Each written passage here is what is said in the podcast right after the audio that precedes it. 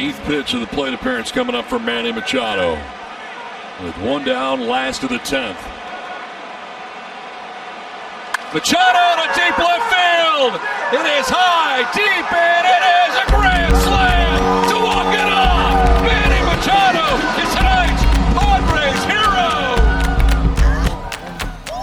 Machado is tonight's Padres hero. Hi, this is Emily Nyman, and you're listening to Breaking Balls. Here I come, pumps in the bump, make you want to hurt something. I can take it, man, I don't have to set. Welcome to episode forty of Breaking Balls. I'm your host, Emily Nyman. I'm joined by my co-host, John Snyder. You can find us on Twitter at BreakBallsPod, or if you're feeling brassy, give the Breaking Balls hotline a call, six three one, eight two zero, seven three seven seven. Happy New Year, everybody. I feel like, you know what? I really love the holiday episodes, I'm finding out, because there's always like a new exclamation at the beginning of the episode. Sometimes I'll sit here for seconds trying to think of how to open the show, but this season's made it pretty easy. So you're in trouble next week is what you're saying. We're out of holidays now. We're just going to start from the middle of the show.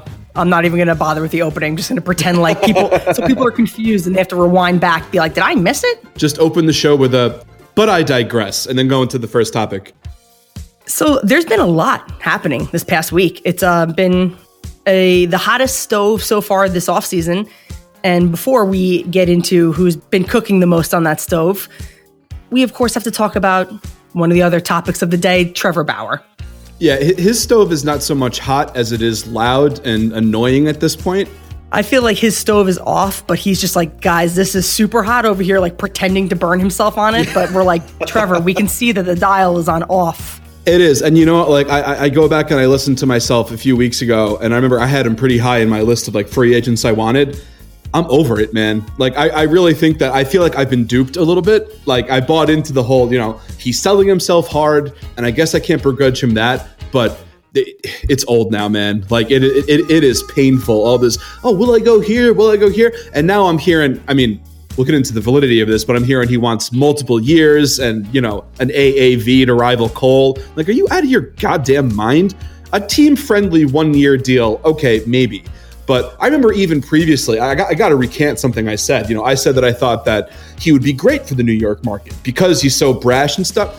After that last interaction he had with John Heyman, and I'm not a John Heyman stan, don't get me wrong, but it's like, come on, man. Like, you're just being a douche to be a douche. It's like a child. The act is old. I'm, I'm over it. Yeah, it's it's very much like any press is good press. Like, mm-hmm. And I can appreciate that, especially for a guy who's really trying to sell himself and make and create value where there may not be much. So I, I I get it, but now it's getting to the point of like, dude, even with his agent too, where they're now like nitpicking it and they're trying to start something with John Heyman, and it's like, who is this for? Like, who's going to be impressed by this? And the fans are buying into it. So it's funny that he's selling himself hardcore, and he should overvalue himself, right? You know, that's how all these players should be. They should have that confidence. Plus, that's how you go into negotiations. You well, yeah, that's part of that's part of getting to this level in the first place. Sure. Exactly. And also trying to negotiate salary.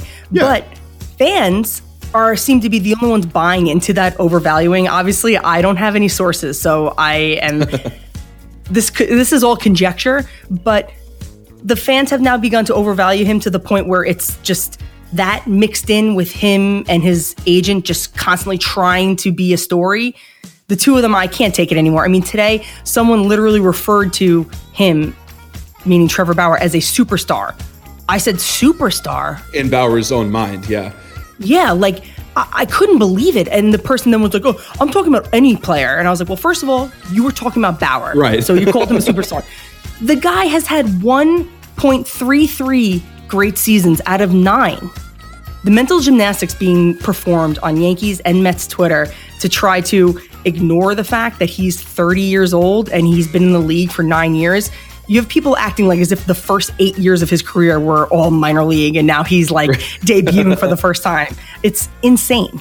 Yeah, no, they, they, it's at the point where they overdid it, you know, and I don't know if that's a function of they just don't have good self-awareness and they don't see that they're overdoing it, or maybe they've been overdoing it the whole time and we just needed some time to kind of like get sick of it. But either way, I, I'm there with it. And brief aside, can I just say, as somebody named John, I took a little bit of offense at that whole Johnny boy thing at John Heyman. Again, I'm not trying to protect John Heyman here, but you got to be close to me to call me Johnny boy. You can call me Johnny boy. That's fine. But like, somebody calls you Johnny boy, a stranger. You remember Johnny?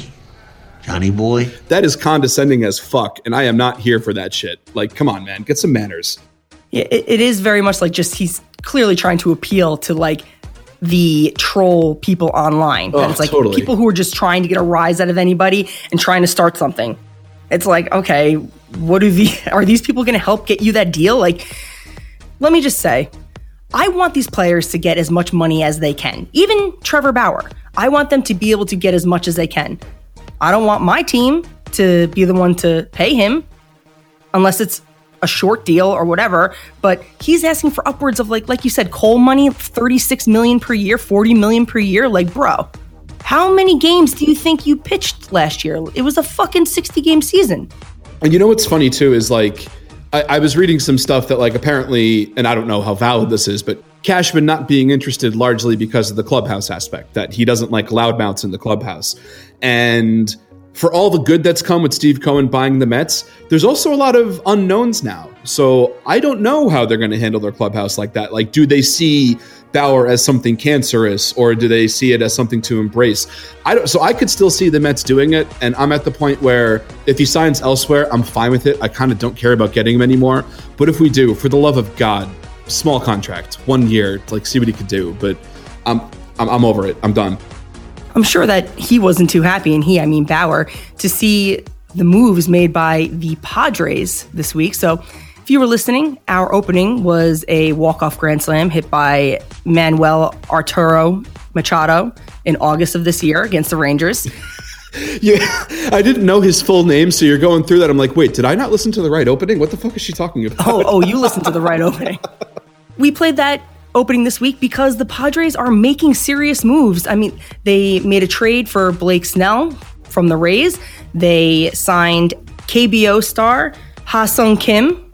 And they also just made a trade for Yu Darvish from the Cubs. So just like that, the Padres now become serious contenders for the division against the Dodgers. Now, don't get me wrong, the Dodgers are still the premier team in the West. Right. This didn't put the Padres over that precipice, but although, put them in the conversation.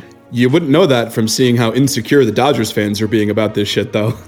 Dude, so I'm sure anyone listening, if you guys are on Twitter, you've seen it too, that, and like we just said, I'm not saying the Padres are better than the Dodgers or, or you know, main, I'm not even saying that they may even take the division from the Dodgers, but Dodger fans are going out of their way to be like, we don't care. We, like, it'll just be a post from M L B that'll just be announcing the trade. It won't even be comparing the two teams.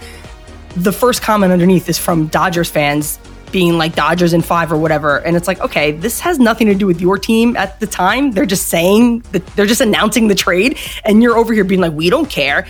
Newsflash.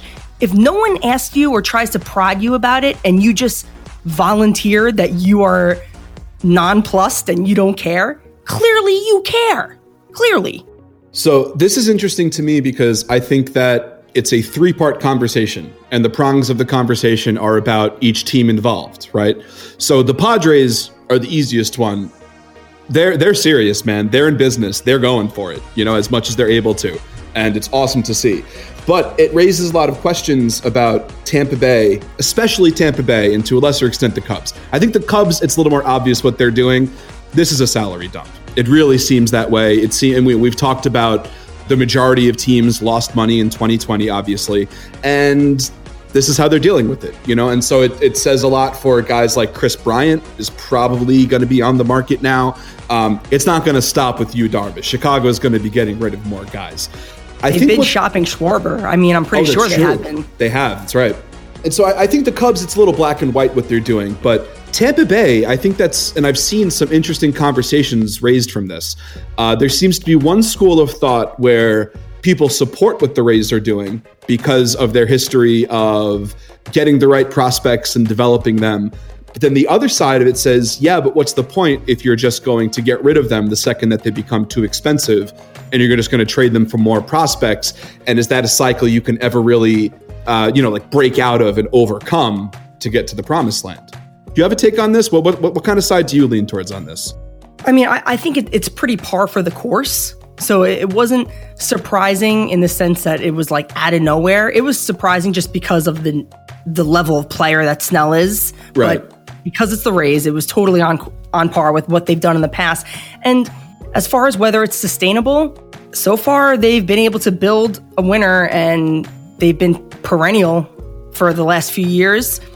Whether it yields a World Series, I, you know, who's to say? But as far as the fans are concerned, I don't think it's a great model because this is the first time, and, and granted, I, I haven't really been that tapped into Rays Twitter, if it exists. I, I see comments online every now and then, but from what I've seen, this is the first player that now people are like, what the fuck? I'm sure they right. felt that way with um, Evan Longoria because they did the same thing to him, that they let him walk when he got a little bit older, reached free agency. And but I feel like people could sort of maybe digest that because it was like the first big name from Tampa Bay that they let walk, and it was just one of those things. But now that it's history repeating itself and everyone's favorite player, the jersey that everybody bought now is going to be on a different team, and he's got three years of control left. So I get that they wanted to sell him when he, his value is still high. They didn't want to risk it, you know, tanking and whatever. But as a fan, I don't really know how you can stomach this. Yeah, and that, that's what it boils down to for me is, you know, you can argue all day long about, well, you know, the system's good, the system works. But I saw some people making the point on Twitter. It's like, but, you know, think about, think of the children, right? But seriously, think about the younger fans who it's like they don't have an opportunity to latch onto a player and grow up with them, you know? And it, you know, so I, I really, I really was given pause by some of the people who said that, you know, as you could say the system is good all day long, but if it results in not being able to keep a guy like Blake Snell, that's not a good system. And I, I can't really fully disagree with that. I don't want to say I understand Rays ownership and why they do this. And because there, there may not necessarily be a correlation here, but I've made one. Whereas on the other hand, granted the Rays have good, supposedly good local T V ratings, but they don't go to the, the ballpark. So I'm not trying to say that the Rays don't make a lot of money. They don't make as much money as other teams, and they I think they are on the receiving end of revenue sharing, but fans don't show up to the ballpark for years, and then they get mad about players being moved, you know, prematurely in their eyes or whatever. But there is a level of like, well, go to a fucking game. If you guys are such diehard fans, and I get it, your stadium isn't located in a great spot. Do you think Yankee Stadium is located in a great spot for anybody that doesn't live in the Bronx? No, Hell no. It's not. But people still go. And I'm not trying to compare the product that you get in Tampa to the product that they get in New York. But there is a level of, if you want the ownership to care more about the fan base and about what the fan base thinks, you might want to consider actually going to games, maybe one time, not when the Yankees are in town. I don't know. But I mean, let's not lose sight of the bigger picture, which is that this just, it, it adds to you being right about the Padres in the first place. Like, remember the whole, like when Manny first went there and everyone was like, oh, he's going there to die. It's like, nope, they're serious. And they continue to be serious. Once again, as if a team that's a basement dweller would out of nowhere sign a twenty-six-year-old to a ten-year, thirty million dollars a year contract.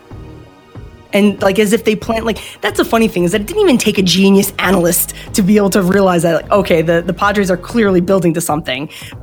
But people still were like, oh yeah, Manny, he just took his money. He can't handle the spotlight. And it's like, what the fuck are you talking about? He was great in the N L E in the A L East, and then he went to the Dodgers before he went to yeah, San Diego. He can't handle the spotlight as the spotlight just slowly moves west towards San Diego. And other teams, obviously, showed interest in Machado when he was a free agent. So the fact that he ended up signing with San Diego clearly meant that, okay, they sold him the dream. They sold him yeah. the future, and they're making good on it. I mean, the Phillies did the same thing with Bryce Harper, and now the opposite is happening, whereas the Padres are still all in, and they're making moves, and now they just made so many moves that they're set to make a serious run for a while because Darvish has three years I believe, three or four years left on his contract. Snell's got three years of control. And um, I'm not sure what the deal looks like with Kim. I don't think it's been released yet, but I would imagine it's going to be a few years. So sky's the limit for them. And then when Clevenger comes back in twenty twenty-two, their rotation, pff, unreal. And, you know, because the New York sports media and Twitter sphere believes that everything revolves around New York, of course, the big takeaway from this is that the Padres are making the Yankees and the Mets look bad this offseason, apparently. It's oh, it is really funny because Yankees and Mets fans, and I get it, but they want the team, they think the team should make every single move. Any move that any other team makes, it's like, well, why didn't the Yankees and the Mets do that? And it's like, well, look at the move, and does it make sense for your team? Where are all these people going to fit? It's like as if the teams should just clear out and then just fill it with free agents and trades into the next season. I think it's the mistake of, it, it has the appearance of being a zero-sum game in that, you know, a player can't play for two teams, but it's not really a zero-sum game because needs are different. And there might be like certain examples where it's zero-sum, like, you know, two teams are vying for a player. He can only go to one or the other, but you can't look at the offseason as a whole as every single player you're in the running for and you're going to get and you lost out on him. Th- that's that's not how this works. You know, it, it's just not. And it, it's all optics. And we talk about the eye test all the time here, you know. Yeah, I mean, the reality is Mets, I can't speak for, but there was n- no chance in hell that the Rays were going to deal Blake Snell to the Yankees. That was never going to happen. Never in a million years. And you know, you know what, um, exact same for the Mets too. And Cohen even tweeted as much. You know, he kind of, it was a little snarky. I really dug it. He kind of was like, listen, everybody calm down. Like basically, I'm paraphrasing, but basically saying, what did you expect? We don't have a farm system. Little shade at Brody Van Wagenen right there. I very much enjoyed that. You know, kind of saying like, hey man, good for the Rays. If we had the farm system, hey, maybe we would have been in that too. But we don't have the draft capital, you know, so we got to go for free agents. It just is what it is. And I'm glad, you know, of course, there's still some fans chirping back at him. And he went back and forth a few times. He sarcastically told some guy he should be like his chief of information and shit. It's so fucking funny. But yeah, just take a breath, man. Like not every single player is for your team. And that goes for the Yankees and the Mets and all the other twenty-eight clubs, to be honest. And before we get into our next segment, what was really funny, I saw um, Foolish Baseball, which is an awesome Twitter account. If if you guys don't follow it, this guy, Bailey, he's the one who makes those baseball bits, eight-bit videos, which are amazing. But he had a funny tweet the other night after the Snell trade that said that in twenty nineteen, December of twenty nineteen, the Rays traded Tommy Pham to the Padres for a few slapdick prospects. And Snell had something to say about it, just talking about how he couldn't believe it and was upset about it. Then flash forward a year, December twenty twenty, and Snell is getting traded for slapdick prospects. Cue the Curb Your Enthusiasm music.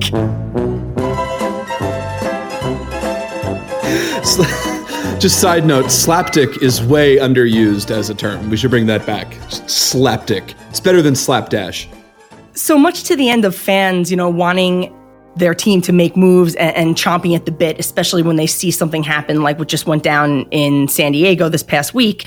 It got me thinking because on Twitter, a lot of Mets fans and particularly a lot of Yankees fans were longing for the days in the past. They don't necessarily specify every time, but just they say that, you know, oh, in the past, George Senior would have, you know, made this move and, and the Yankees made a lot of moves in the offseason, but now they don't do it anymore. So that really got me thinking. And I wanted to see what what did the off seasons look like? Because I couldn't remember off the top of my head besides, you know, a big signing here or there. So after two thousand four, where the Yankees were sort of on the still coasting, probably on the, the outside edge of that dynasty from the late nineties, early two thousands, when they lost in embarrassing fashion to the Red Sox in the A L C S. That offseason, straight to the two thousand eight two thousand nine offseason, which is obviously the offseason right before two thousand nine season, I wanted to see what sort of moves were being made and if there was some validity to fans saying that the Yankees used to do a lot back in the day, now they don't. Time to take off the rose-colored glasses, people. So obviously, I did the Yankees for this. Obviously, I did the Mets with their most recent World Series championship. Well, to be fair, the reason John was going to do the Mets leading up to twenty fifteen, but the reason he didn't is because then we realized that the Mets sort of fell ass backwards into that World Series, that it wasn't something they built towards and wasn't something they really built on afterwards either. Okay, I'm not crazy about that phrasing, but yeah, let's move on. They tripped ass forward into it. Does that make any sense? Yeah, that's that's way better. So I researched the shit out of this. I'm not going to lie. I realized that Baseball Reference, you can look at every single transaction that went down in every offseason or the entire season, really. From, I didn't go further back than two thousand four, but it was really comprehensive and a lot easier than I was expecting. I thought that John and I were going to have to be like at the microfiche in the fucking library combing through articles. Hey, honey, you want to know who really killed J F K? Honey? Uh, you want to know who really killed J F K?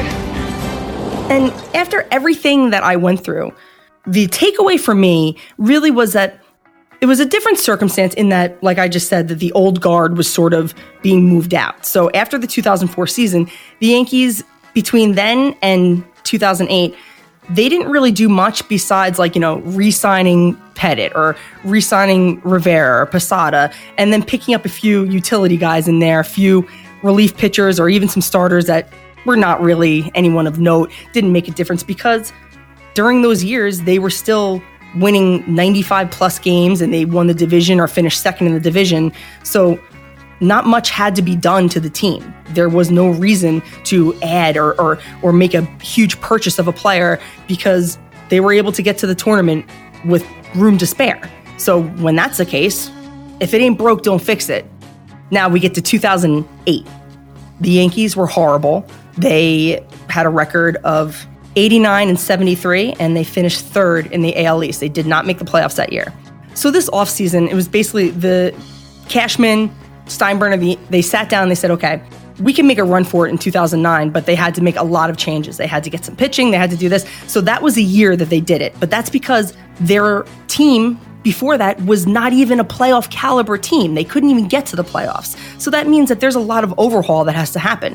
And in that offseason, between November thirteenth of two thousand eight and January sixth of two thousand nine, the Yankees made a trade for Nick Swisher. They signed A J Burnett.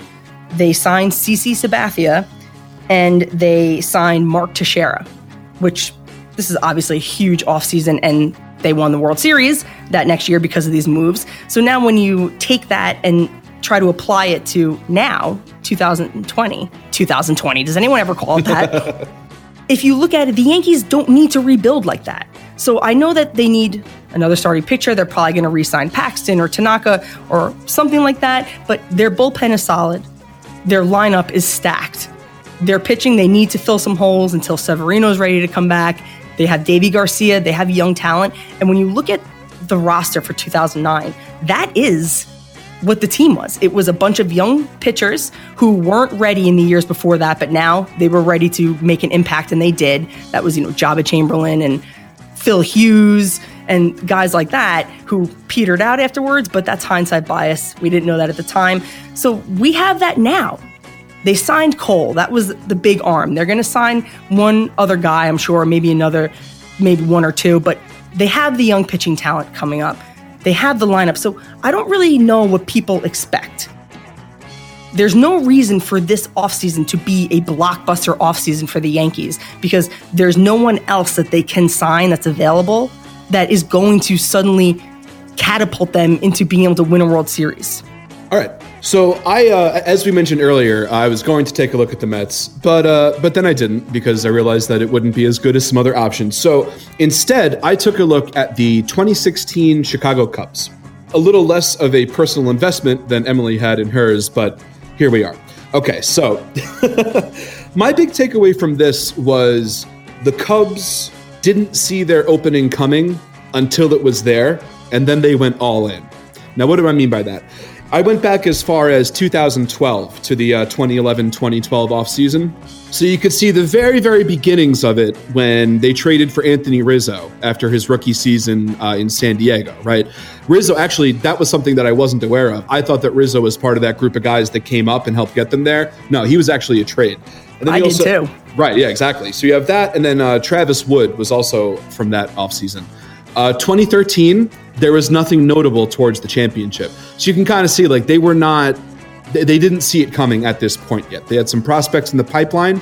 Their farm system looked good, which we'll get into in a second, but it wasn't quite there yet. twenty fourteen, they got Kalish for the first time, Chris Coghlan, Jason Hamill. Again, baby steps, but they're not making the moves yet, right? So now we hit twenty fifteen. This is when things start to get going. That offseason in November, they traded for Tommy LaStella. In December, they traded for Miguel Montero. Also, they signed John Lester and David Ross that offseason. Uh, and then the big one was in January, they signed Dexter Fowler. Uh, I'm sorry, they traded, excuse me, they traded for Dexter Fowler uh, in twenty fifteen. So this was the beginning of, okay, we're starting to build up. And I think the reason why is that homegrown core was starting to get ready. Bryant, Schwarber, and Russell all came up in twenty fifteen. And uh, Javier Baez had only been playing a year prior. He started in twenty fourteen.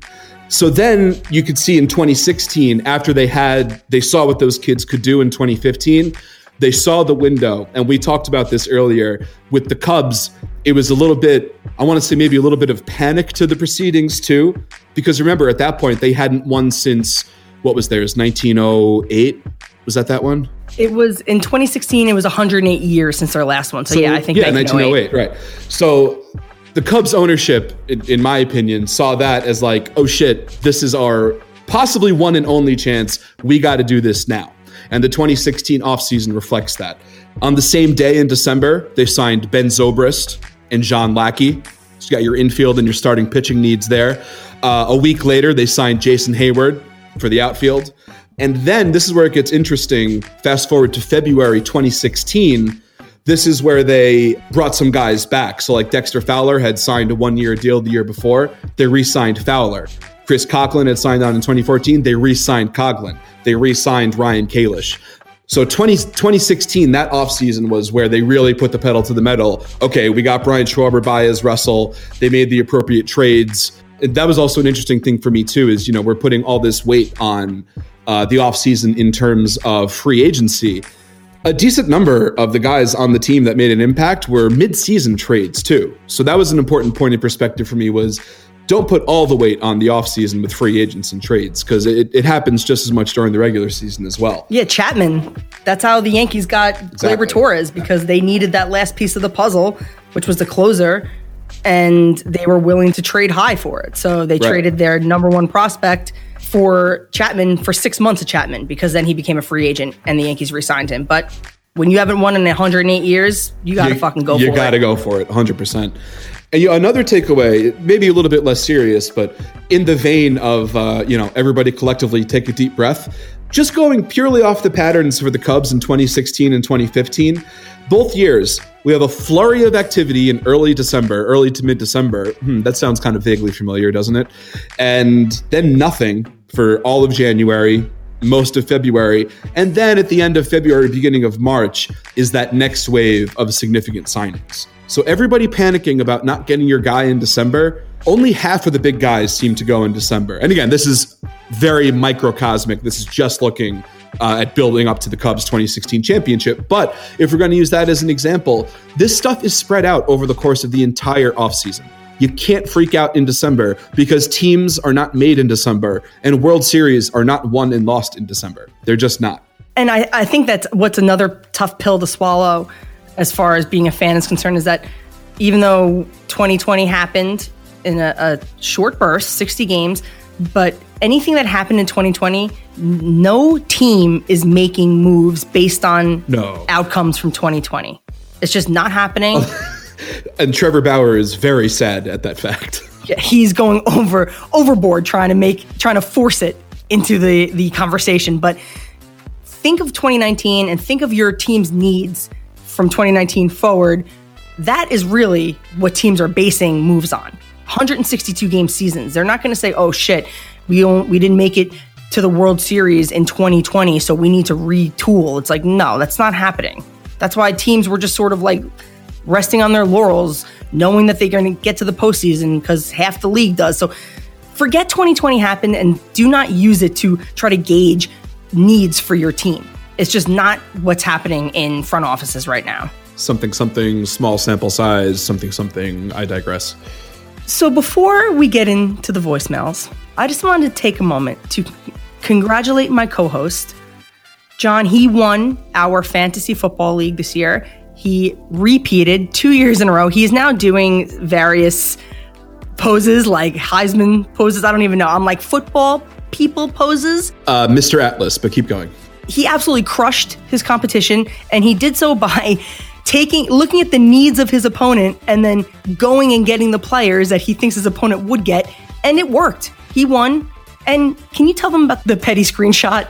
Oh, this this was great. So first off, I know that it worked because he complained to me that I took the players that he wanted to take. Sorry, bro. Should have had a better waiver position. But yeah, so the guy that I lost to, I should say, I won last year as well. So I have now joined the Two Timers Club. I am a repeat champion.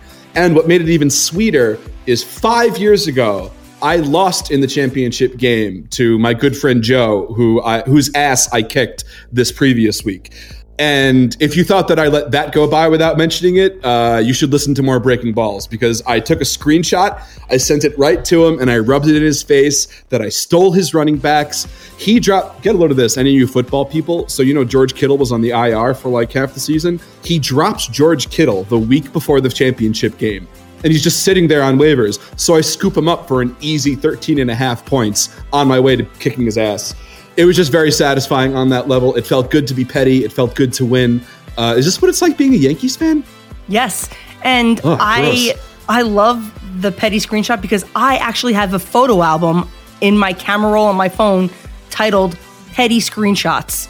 Of various screenshots from conversations on the internet, text, whatever, that I'm like, this is gonna this is gonna come back to roost, and I'm gonna be the one to do it. And listen, I want to give credit where credit's due. Um, you made it to the third place game, and everybody, she's she had a good showing, but her opponent had Alvin Kamara, who put up like fifty-five points. It just wasn't going to happen. So you, you did a really great job for your first uh, for your first year with us, and uh, I look forward to the three-peat next year. Not if I have anything to say about it. Not if, if I and Auto Draft have anything to say about it, because that's a shout out I have to give. I auto drafted. It drafted an amazing squad, and it was great because people in our league that we're friends with, they like go all in with oh, yeah. being the manager or the, the G M rather. We should clarify, they sort of like overmanage. We, we don't play for money. This is just for bragging rights, which is way more brutal than money in my friends group. It it is it is dirty. Yeah, keep your twenty dollars a person in your pocket. I just want to be able to, for a year, yeah. act like a pompous dick whenever we're around each other. Now, actually, we're getting a little ahead of ourselves here. Before I beat you in fantasy football again, we have a whole nother fantasy season to get through. Am I right? That is true. Uh, gentleman Ed on Twitter, he messaged me and asked if uh, John and I would like to participate in his fantasy baseball league this year because it's a dynasty league, and some of their owners had dropped out. So John and I swooped in, we took some teams, and I am very ready to beat everybody in that league, including my dear co-host slash cousin slash best friend, John. And I also just have to say, I'm pretty proud of the team name I picked. I am the Fightin' Co-Hosts, and uh, Ed McMahon is my mascot. So I'm, I'm pretty excited. I, I'm the designated haters. hate, hate, hate, hate, hate, hate, hate. So now, without further ado, let's get right into the voicemails. Our first voicemail is from Bubak. Yo, what up, kiddos? It's Bubak.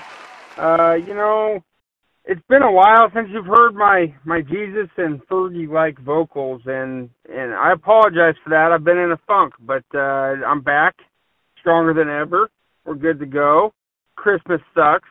Weird fi- weird family dynamics. You know, it's just it, it, it's how it rolls. So it's a new year, and I'll get to that later, but as they say, the past should stay in the past. Well, I'm here to say fuck that. Last week, uh, Em made a comment about uh, the Indians and people getting mad about the Indians changing their name. Um, and you mentioned that, did anybody get mad when Fleet Bank changed to Bank of America? I did. I was furious. And just like when uh, Radio Shack decided to change to Shack. They fucked that up. Or how about when Charter changed to Spectrum, but they're really Charter, but they're not really Charter, but they are Charter. Or Datsun changed to fucking Nissan. Good God, this place, this world, God! I'm sorry, that was, uh, that was too much. It took it out on you. And then moving on, on behalf of all the girl dads out there, Uh, I, I want to extend a big, I, never, ever, ever play Let It Go again, please.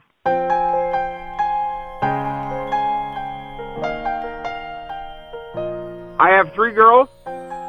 I have to listen to Let It Go and Frozen Disney sexual innuendos all the fucking time, and I hate it. And I come to Break Balls land, Breaking Balls land, to get away from it all, and then I don't because you guys are singing Let It Go, Let It Go. Good Lord, that song, enough! So that's it. Just a few things here, and then uh, one last thing here is uh, if you haven't watched Under the Grapefruit Tree, the C C. Sabathia story on H B O Max, I suggest you go out and check it out because it's phenomenal. My love for C C. Sabathia is uh, is that of, of M's love for A-Rod and Cats. So that shows you that it's C C's a big big thing to me, uh, and it's a it's a great it's a good watch. Go out, watch it, kiddos. Have a great year. I've wasted a lot of time here of mam- mumbling and nonsense. Have a great New Year. Hope you had a great Christmas. Keep it up, kids. Bubak out. Bubak, I am not going to lie to you. When I saw the notification that we had a voicemail the other day and I went and I saw that it was you, I was psyched. I I texted John and D J Bennington and I was like, he's back, everybody. And that voicemail was fucking awesome. That he's may be one of the... back, ladies and he's gentlemen. Back. Jesus God. Oh, that was a rough one. That was. But that voicemail was amazing. Um, I don't even know where to start. Maybe with Let It Go about... That's where I wanted to start because first off, listen, man, I dig using Breaking Balls for a little bit of escapism, but you got to remember what we do here. We also hit you up with a solid dose of reality, man. I mean...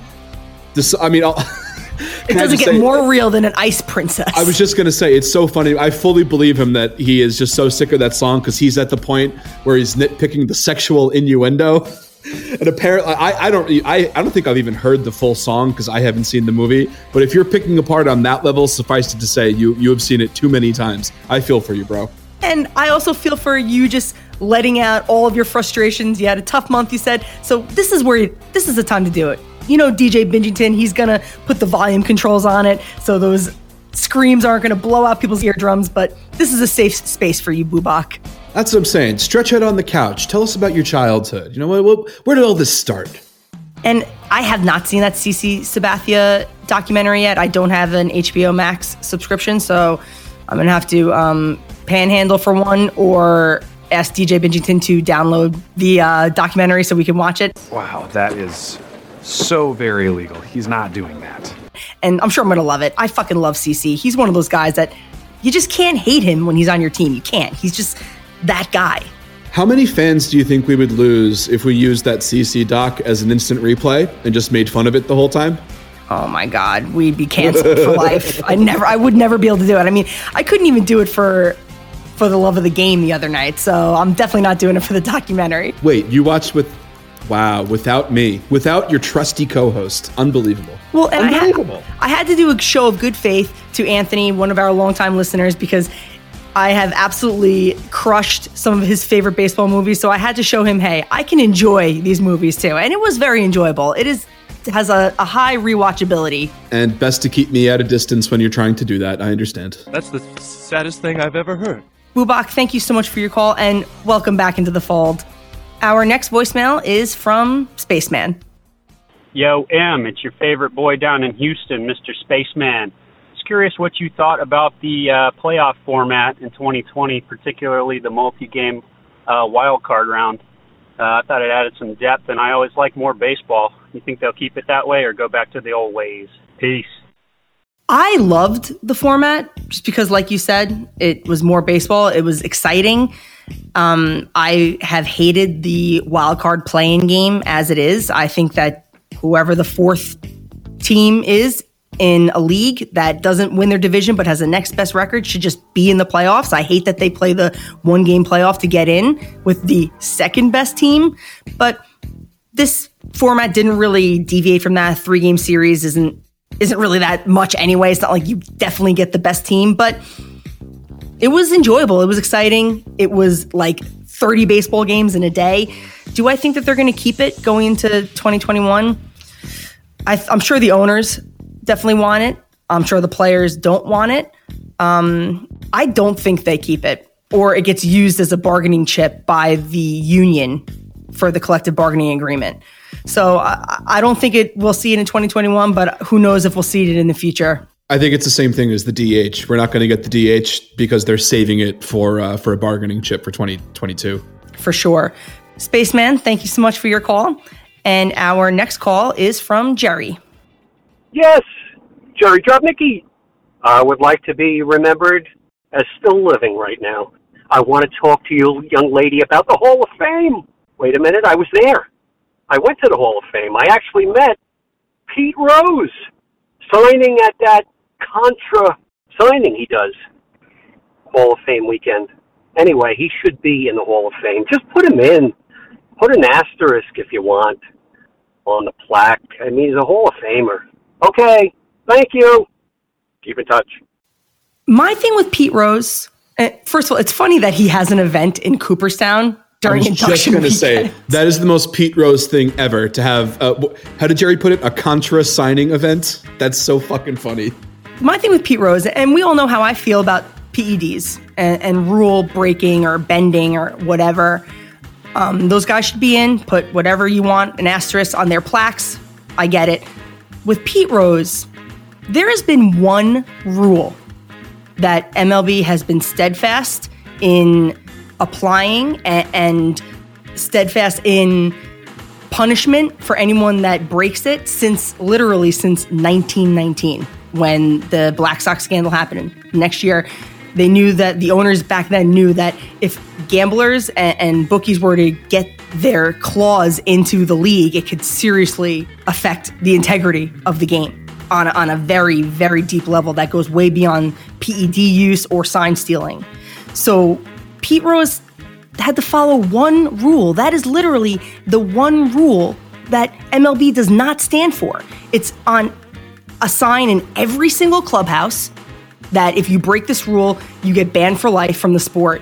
So with that being said, I don't think that the Hall should just let him in.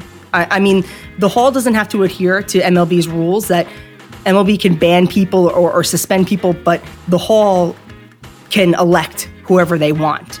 That it doesn't then disqualify them because that's not really an M L B-affiliated museum. Or I guess it's affiliated, but it's not owned by M L B. So they don't have to adhere to it, but they've decided to adhere to it because you had one rule, Pete, one rule to follow. The the B B W A A will, they'll overlook domestic abuse, they'll overlook uh, pedophilia, they'll overlook drug use, they'll overlook sign stealing, but they will not overlook betting on baseball. They won't do it. I have very mixed feelings on this because my gut currently does and always has told me that Pete Rose is a Hall of Famer. And I do think that in a vacuum, some of those other things are worse, like domestic abuse and, and things like, you know. Um, so I I struggle with, and somebody please correct me if I'm wrong here. Um, as I understand it, and I feel like I'm making excuses for him, the betting came when he was a manager and he did not bet on his team to lose. Now, that's where it gets sticky for me, because on the one hand, I feel like maybe that should count for something, but I understand too, as the league, that's a slippery slope. And, you know, I if, if you're going to, you know, make it black and white, I I, I kind of get that on that level. And to be fair, this is like a bookie or and Pete Rose's word. So it's like, who, he, right? Yeah, of course that, that's he's the say. Other part of it. Right, right, yeah. And not to mention, like, he denied it for years, years. He like recently was like, okay, yeah, I did. But he denied it for decades. And now all of a sudden it's like, yeah, I did it. Let me in the Hall. And and you know what? I mean, it's one of those things where it the character clause is it's tough. You know, it, in some ways it's a subjective thing from not only case by case, but, you know, person to person who you ask how serious a given offense is. You know, you could you could argue that it let's and I know this is a stretch. Let's let's say that we believe him. That it was only as a manager and it was only for his team to win. That could be a good example of, well, that doesn't affect what he did as a player at all. He's a Hall of Fame player. And these are all character issues that we're arguing about. And again, you gotta, you gotta balance that maybe this character issue isn't as grievous as some of the other things that the B B W A A, the blah, blah, blah, blah, uh, looks, you know, overlooks. But then on the other hand, like you said, uh, baseball, for you know, for better or for worse, whatever you want to argue, they have been consistent about this. You have to give them that. And whether that's the hill to die on, I think, is the argument. But it, it was no mystery to Pete at any point. Like, well, is this okay? Can I get away with it? Like, no, you knew that you were doing something that was going to get you in trouble the whole time. Yeah. At, at the end of the day, the Hall of Fame is a privilege. It's not a right. So these guys, they, they make decisions and they have to live with them. Jerry, thank you so much for your call. And our final call is from Danny B. Hello, uh, Danny B from Manchester. Uh, it was just to say uh, well done to John for the uh, the amazing job he did with the uh, the Britney Spears Robinson Cano song. Yeah, it was just awesome. Um, I'm also a musician, so I decided to write a little song of my own before Christmas. It's in keeping with the Hall of Fame theme, and it's a song entitled A Case for Omar Vizquel.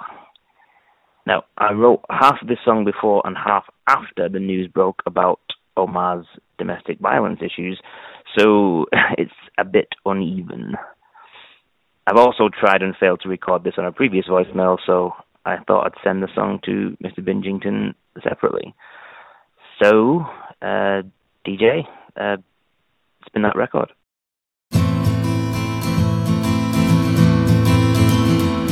Well, he's the king of the swingers, boy, the baseball M V P. He reached the top, he played shortstop, it's my boy, Omar V. If you look at his home runs, okay, things are looking a little sparse. But put him in a fight, one-on-one, he'll kick Jose Mesa's ass. So whoopee-doo, most hits by a shortstop, well, he's number two. But you just gotta love those eleven gold gloves, ooh, ooh. So if you don't like Omar Vizquel, then you'll go into the special hell, because he should be in Cooperstown too. The guy was still in beast mode for his twenty-eight hundredth hit. Most other guys are nowhere near, on their heads he does shit. I had a different end to this last verse before the news today I heard. But there's no excuse for that domestic abuse, you pathetic little turd. So whoopee-doo, career batting average, yeah, two seventy-two, not bad. But you might still love those eleven gold gloves, ooh, ooh. And if it's true about Omar Vizquel, well then he's going to the special hell, cause then he might not be.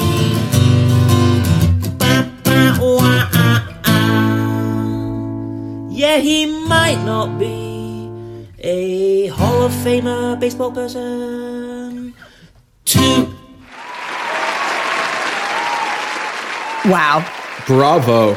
Bravo. That was fucking awesome. I laugh every... This is not the first time I've heard it, as I'm sure everyone can imagine. And I laugh out loud every single time I do. And I was singing along this time, too. It's fucking amazing. Danny, I got... From a music perspective, bro, especially the uh, the stops, and then where you talk about, like, you know, his, like, batting average and stuff, the comedic timing is outstanding. And you have a fantastic voice, man. Well fucking done, Danny. Well done. While I...